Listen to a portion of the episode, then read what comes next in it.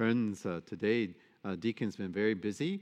Uh, he led morning prayer for us and then stations the cross and then the seven last words of Jesus. And uh, uh, knowing uh, some of the things he talked about, um, I want to kind of piggyback on those words on my homily. and I, because I think it helps us to better understand the mystery that we are commemorating today. We really need to meditate on a few of the Jesus' statements, the words during the Passion as presented in John's Gospel that we just heard. To begin, Jesus says in the Gospel, Whom are you looking for? And Jesus takes the initiative with these words. The guards respond, Jesus, the Nazarene. And Jesus responds, I am. He, Jesus, the Nazarene, presents himself. Calling him or anyone a Nazarene was a bit of a slap in the face in Jesus' time. Remember when they said in John's Gospel, Can anything good come from that place called Nazareth? So to call Jesus a Nazarene was to insult him. And Jesus yet presents himself saying, I am, which is a common way that Jesus presents himself at times as recorded in the Gospels. And we're told as soon as the soldiers hear these words, they fall to the ground. Jesus' response reveals his identity. I am. And for those who know Scripture, that's the glorious name of God given in Ezekiel 3 14. And now God's glory, and here it is God's glory revealed in the humility of this Nazarene called Jesus. And Jesus tells the guards, If you are looking for me, let these go, meaning the men who are with him. In this, we find the Lord protects his people, those who are his own, those who will be his disciples, his friends. He does not flee in the face of danger. He only thinks of saving his disciples, fulfilling his words, as we were told I have not lost any of those you gave me. Peter wanted to defend Jesus with the sword. But Jesus tells him, Put your sword away. Shall I not drink the cup that my Father has given me? Jesus expresses the strength of his love and dedication for his Father. He knows the chalice he must drink is a gift from his Father. For me, I had to reflect on this. How great of love must you have in order to recognize that such trials and sufferings are a gift and more so, something attached to that gift, a promise from the Father. We should ask our Lord to help us to etch these words on our heart, which can give us so much enlightenment and help us in our own personal trials and our own personal sufferings. Jesus' words to Pilate during the interrogation, the insults, he says, You say I am a king. For this I was born, and for this I came into the world. Jesus is speaking to him to testify to the truth. And he says, Everyone who belongs to the truth listens to my voice. These words of Jesus are an appeal. And he waits for the correct response from his disciples. Then, and he's waiting for the correct response from each of you now. And he invites us to discern if we are with him or against him. Are we on his side of truth? And if we are, do we do so with no compromise? The truth of which Jesus speaks is spoken throughout the Gospels. However, it is condensed in the Beatitudes. Jesus teaches, Blessed are the poor in spirit. Blessed are they who mourn. Blessed are the meek. Blessed are the merciful. Blessed are the clean of heart. Blessed are the peacemakers.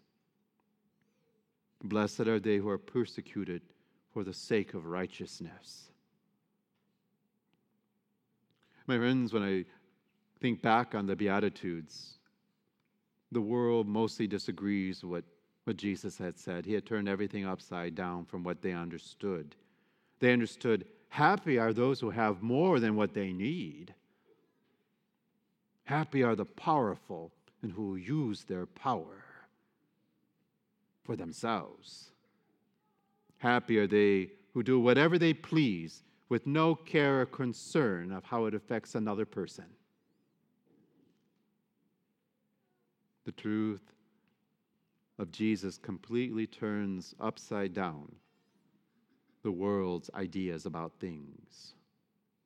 In Jesus' total self emptying, which we know as kenosis, total emptying of himself, in his paschal mystery is proof of his truth.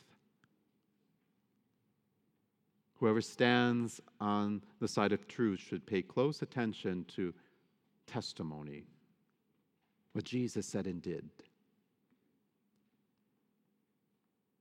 Jesus' word to his mother from the cross Woman, behold your son. As he looks at the beloved disciple. In this, Jesus bids his mother to make a painful sacrifice.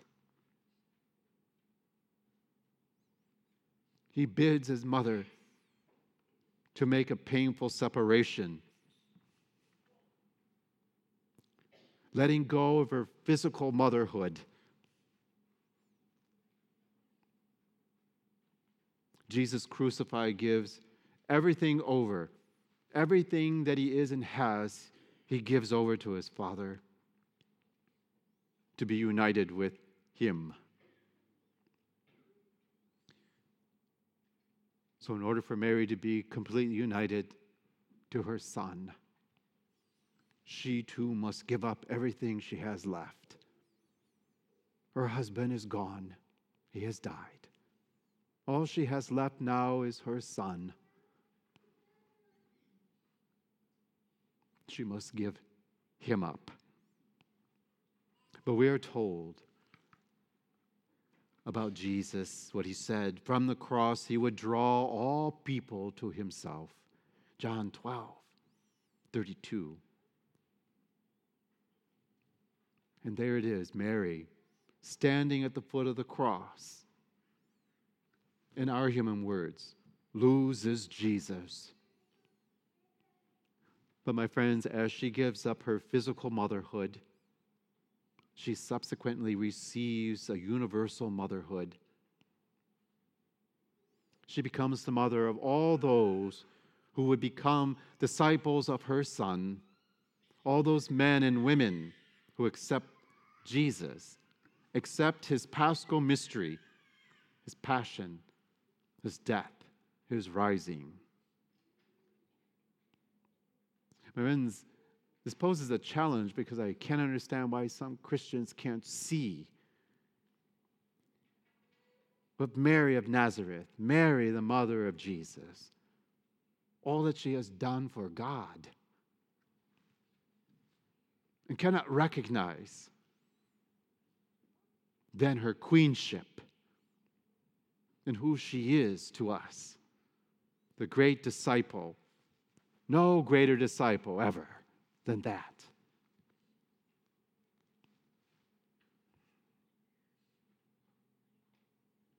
She becomes the mother of all who are baptized in the name of the Father and of the Son and of the Holy Spirit, who claim themselves to be Christian, to be a disciple of Jesus. Jesus, before dying on the cross, says, I thirst. We are told that Jesus says these words that Scripture might be fulfilled. John 19, 28. In this example, Jesus' uncompromised obedience to his Father. I believe part of his thirst also was thirst for unconditional love from his friends. Those who would say, I am a disciple of him. He thirsted for their faith, uncompromised.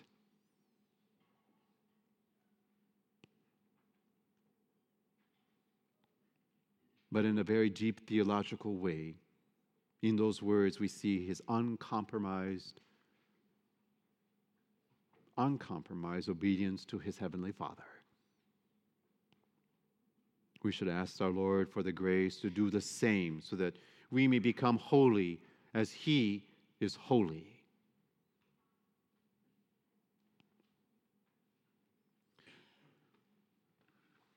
Friends, it brings me to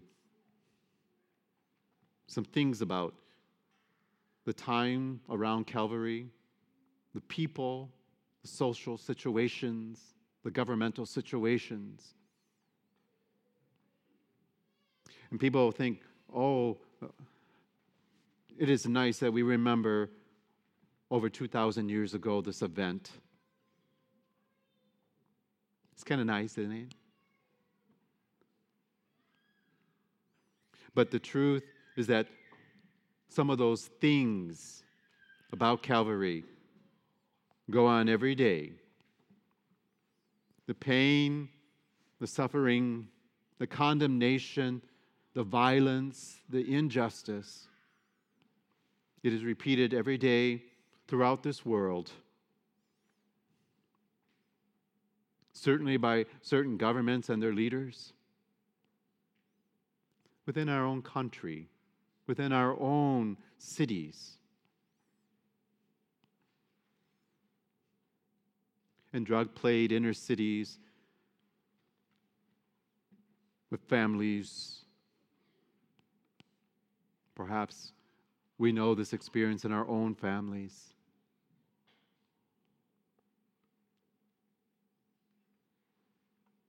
Jesus is nailed to the cross because of the messiness of humanity let us not fool ourselves. It is our mess that put him there.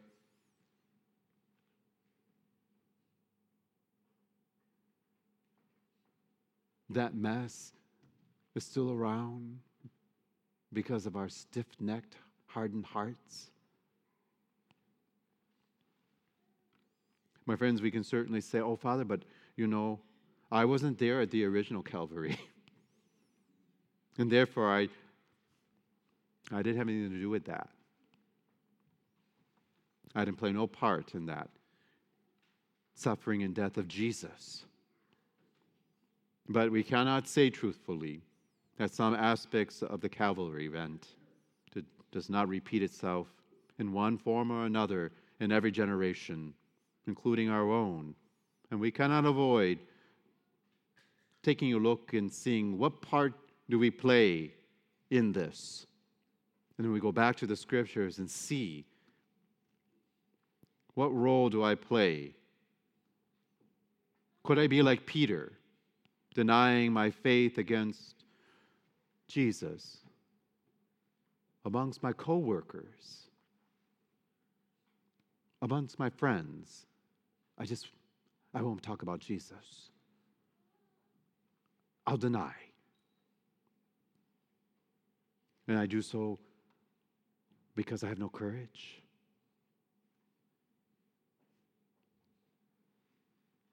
Could we be like Pilate, perhaps, washing our hands of a decision that demands truth and justice? Because maybe we are afraid we're going to make somebody upset,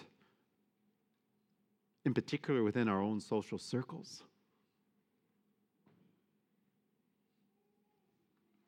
To say, I am a Christian in my home, but outside my home, that's none of my business.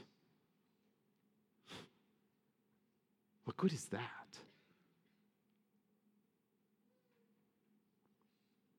Could we be perhaps like one of the fickle mob members who shouts, Crucify this and crucify that? When perhaps if we were to pray and reflect on the situation, it does not need crucifixion. What it needs is understanding and compassion and forgiveness and mercy. Could we be like maybe one of the culturally conditioned soldiers who readily mocks and taunts? What would that look like today?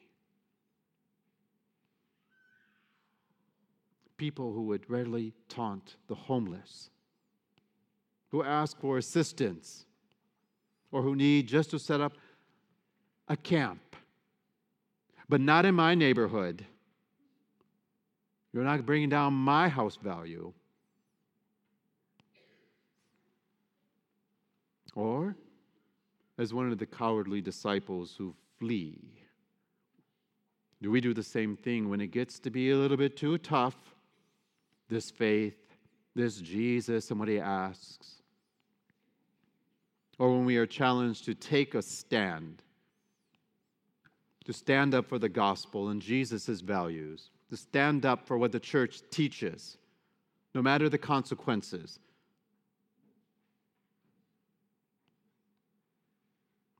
Or perhaps, just perhaps, you and I could be like the weeping woman of Jerusalem, who can empathize with the victim and turn to them with a nurturing heart, with compassion.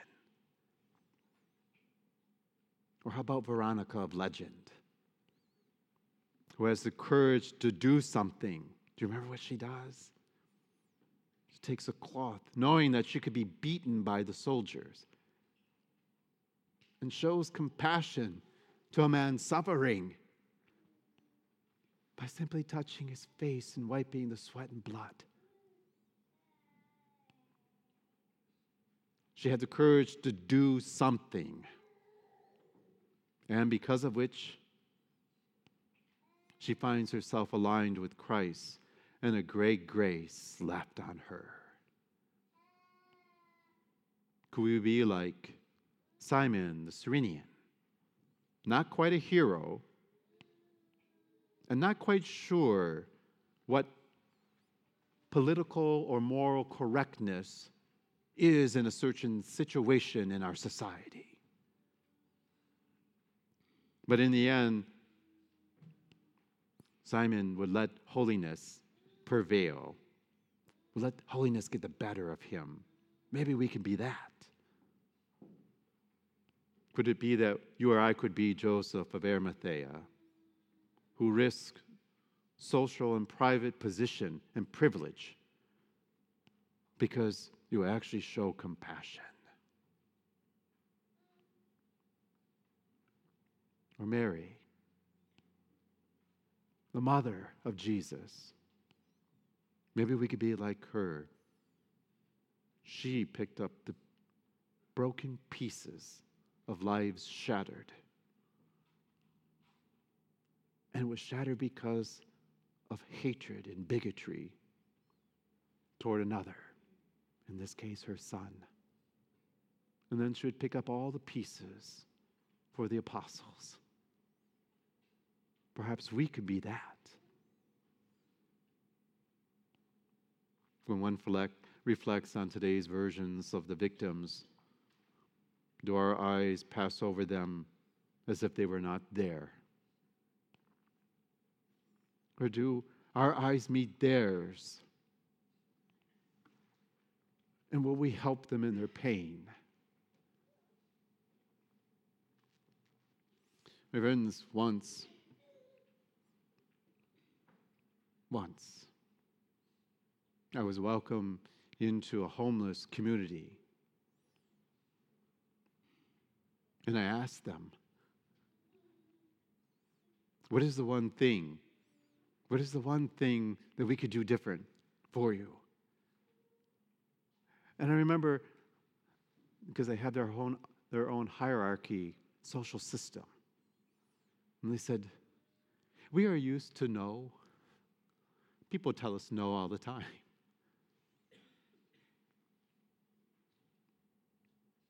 But they do not look at us as if we do not exist. They look away. All they have to do is just look. In, he said, Look me in the eye and just say hello. Isn't that simple enough? I put forth these considerations in order to underline a critical pastoral point. And this is it. It would be a great, real tragedy for us if we thought that Calvary and its victims and its cast of characters who are real people appeared only once in human history a long, long time ago. And finally, the final reflection we look at is Jesus' final words from the cross It is finished. It made me think about Genesis. We read, On the seventh day, God completed the work he had been doing. Genesis 2. 2. And here it is yet another mystery, for with the death of Jesus that leads to the resurrection. God completes his work about bringing us back to him. It was always about that. Just bringing us back to him so that he could give us the gift of life eternal. That we would be able to love him for all eternity to be with Him. For that is the reason why He created us in the first place. Now, Jesus says, everything is finished, Father. There can be no greater act for the glory of God the Father than we find in His Son Jesus, who gave everything for you and I. Yeah? Jesus asked his dearest friends for the same thing. I desire everything from you, even of his mother. Turn it over. But in return, in return, life eternal. That is quantity and quality, brothers and sisters. How can nothing measures against it?